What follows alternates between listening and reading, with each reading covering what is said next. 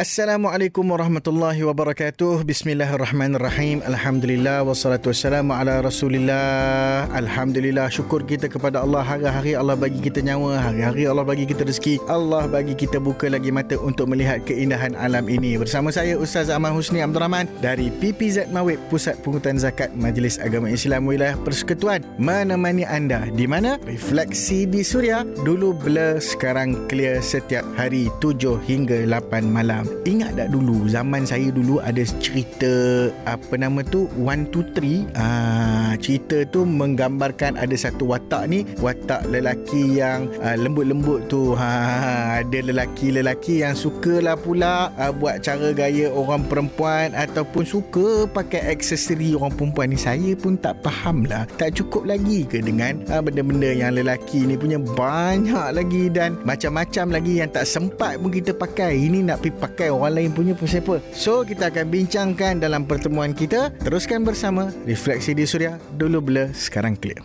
Refleksi di Suria dulu bila sekarang clear menemani anda bersama saya Ustaz Ahmad Husni Abdul Rahman dari PPZ Mawib. Apa hukumnya lelaki ni menyerupai perempuan ataupun sebaliknya? Dalam Islam melarang tegas bahawasanya seorang lelaki menyerupai perempuan dari sudut pakaian, dari sudut perwatakan ataupun dari sudut perhiasan. Sebab ada benda-benda yang lelaki boleh pakai yang perempuan of course lah boleh pakai semua benda. Tetapi ada benda-benda benda yang lelaki tak boleh pakai. Dalam satu hadis Nabi sallallahu alaihi wasallam menyebutkan bahawasanya Nabi SAW melaknat orang lelaki yang menyerupai wanita dan melaknat para wanita yang menyerupai lelaki. Banyak hadis yang menyebutkan konotasi yang serupa. Contohnya Nabi sallallahu alaihi wasallam melaknat orang lelaki yang berpakaian seperti wanita dan melaknat wanita yang memakai pakaian lelaki. So dalam uh, sudut asasnya kita fahamlah bahawasanya perkara ni sebenarnya ada ada larangannya dalam agama. Jadi kena hati-hati jangan semata-mata kerana kita nak buat gurauan ataupun kita saja suka-suka buat perkara tersebut aa, ah, akhirnya akan mendorong kita ataupun membawa kita kepada perkara-perkara yang dilarang. Apatah lagi kita tak mahu diri kita ini dilaknat oleh Rasulullah sallallahu alaihi wasallam. Okey guys, clear semua? Refleksi di suria dulu blur sekarang clear. Mana-mana anda tanpa jemu Cik Wah Macam kok yo aja eh. Bersama saya Ustaz Sama Husni Abdul Rahman Refleksi di Suria. Dulu bila sekarang clear. Orang duk tanya-tanya juga Eh dulu-dulu zaman Nabi SAW Ada tak kes ni pernah berlaku? Dan apakah ceritanya di sebalik sejarah? Okay now guys Kita nak cerita satu benda. Daripada Abu Hurairah radhiyallahu ta'ala anhu Bahawa Nabi SAW Pernah dibawa kepada Nabi Seorang lelaki yang berlagak seperti wanita. Dia memberi warna dengan henna. Henna ni kalau kita tengok bahasa hari ni macam apa nama tu warna dye rambut ataupun dekat kuku ni dia pakai Q-tag pada kedua-dua tangan dan kakinya. Maka Rasulullah SAW bertanya, kenapa orang ni buat macam ni? Ada sahabat yang menjawab, Ya Rasulullah, orang lelaki ini berlagak sepertinya wanita. Lalu diperintahkan oleh Nabi SAW agar lelaki ini diasingkan ke satu wilayah namanya Naqi' yang jauh di pendalaman Muzainah, jarak dua malam perjalanan daripada bumi Madinah Nabawiyah. Lalu ditanyakan kepada baginda, Ya Rasulullah, apakah kita tidak bunuh saja orang itu. Ah, sahabat-sahabat ni juga dia ada perasaan marah juga. Lalu Nabi SAW menjawab, sesungguhnya aku dilarang membunuh orang-orang yang salat. Nampak bagaimana Nabi SAW menyantuni isu ni dengan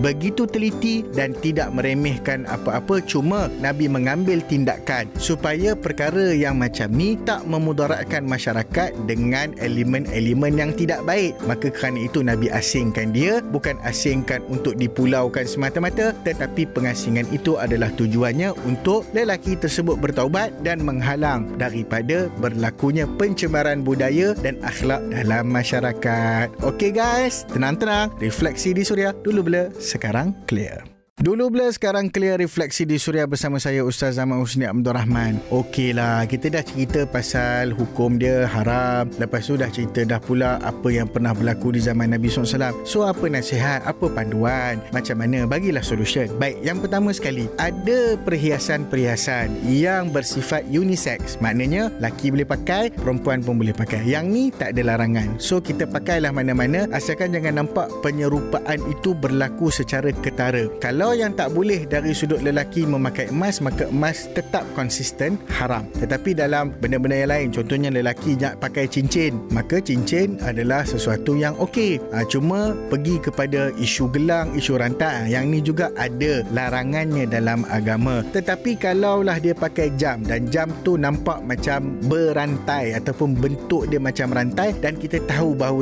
itu adalah dipakai semata-mata kerana jam tangan. Maka di situ ada kebolehannya dan tidaklah dilarang. Yang kedua kalau ada warna-warna yang mungkin nampak keperempuanan. Contohnya lelaki nak pakai baju hot pink ke, kasut pink ke ataupun macam merah menyala dan sebagainya. Warna itu sebenarnya tidaklah bersifat general cuma mungkinlah kita kaitkan warna-warna tertentu uh, dengan perempuan. Jadi kalaulah lelaki itu pakai baju yang ada warna pink, kasut yang berwarna pink dan sebagainya ataupun kereta warna pink, ha, ada juga. Ini semuanya mungkinlah dia minat warna tersebut dan tidak memakainya untuk tujuan menyerupai wanita maka di sini tidaklah dilarang. Lagi satu kalau berkaitan dengan style rambut, ada juga orang lelaki yang sengaja menyimpan rambut panjang. Rambut panjang ni tak salah selagi mana ikut norma-norma dan peraturan-peraturan yang syariat tetapkan. Tetapi kalau dia buat sesuatu nampak rambut tu macam betul-betul lah rambut orang perempuan dengan lembutnya dengan ni tak nampak dah kelakiannya itu.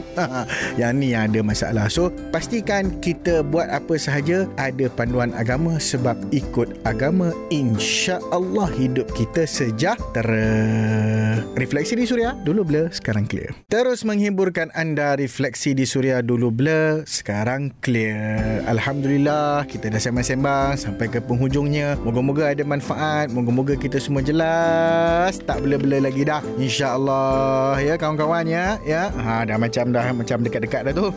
Okey, kalau ada pertanyaan, kalau ada persoalan, kalau ada cadangan, boleh hantar menerusi WhatsApp Suria 0125551053 ataupun boleh DM terus menerusi Instagram saya @ustazhusni hashtag jangan lupa DBSC temui anda lagi setiap hari 7 hingga 8 malam. Pakai baju color pink. Stay keras lelaki. You jangan pening. Bolehlah. Assalamualaikum warahmatullahi wabarakatuh